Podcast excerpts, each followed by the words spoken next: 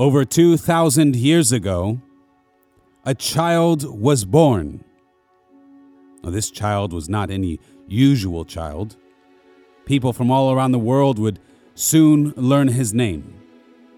Indeed, at the time of his birth, some already were seeking him out. Now, this child's birth was very unpleasant, especially for his mother.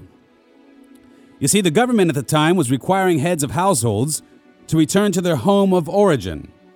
For the child's mother and her husband, this was a city very far from where they were living. Riding on a donkey while she was nine months pregnant, this child's mother gave birth in a very compromised situation. During a time when a child and a mother had a great risk of dying during labor, the scenario was bleak. But this child was not any usual child. Both mother and child survived. Now, there were some wise men that knew about the child's coming to existence. They saw it in the stars. So they traveled to the king of the area. Once the wise men told him of the coming of this baby, the king promised to help them find him and celebrate him.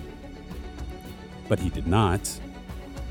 Instead, this Roman client king, seeing the child as a threat, initiated what is known as the Massacre of the Innocents, killing all male children under two years of age. But this child was not any usual child.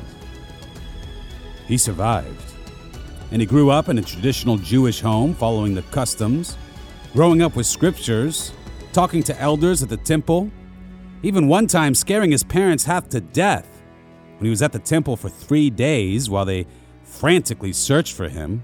Once discovered, the 12 year old child was surprised with their distress, questioning them on why they would not immediately assume that he was at the temple. He grew up to be a great teacher, but what he was teaching was something new. In his teachings, he taught to love God with all your heart, but that it mostly counted if you did it in private. More difficult, he taught not only to love your neighbor, but to love your enemy, to love your enemy as you love yourself.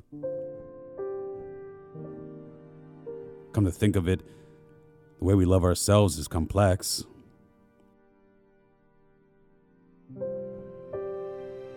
He taught that his father's house has a place for us. That if it was not so, he wouldn't be going to prepare it. He taught that those who are without sin should be the first to cast the stone of condemnation. And that since we are all with sin, we must pray to God for forgiveness, and that for it to be granted, we must first forgive others. In his teachings, he said that he will not know us if we are not good to one another, that any slight we make to each other is a slight against him. His time teaching was brief. He was murdered on a cross, but more of that for another day. This child that was born over 2,000 years ago is the Christ child. Jesus, Emmanuel, which is to say, God with us. He walked among us to teach us. He died as a remission of our sins. After death, he rose because he is the Son of God.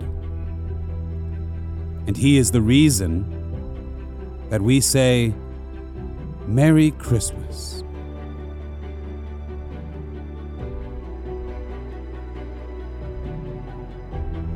This has been Austin Arthur with the West Orange Times and Observer. And until next year, have a blessed Christmas and a happy New Year.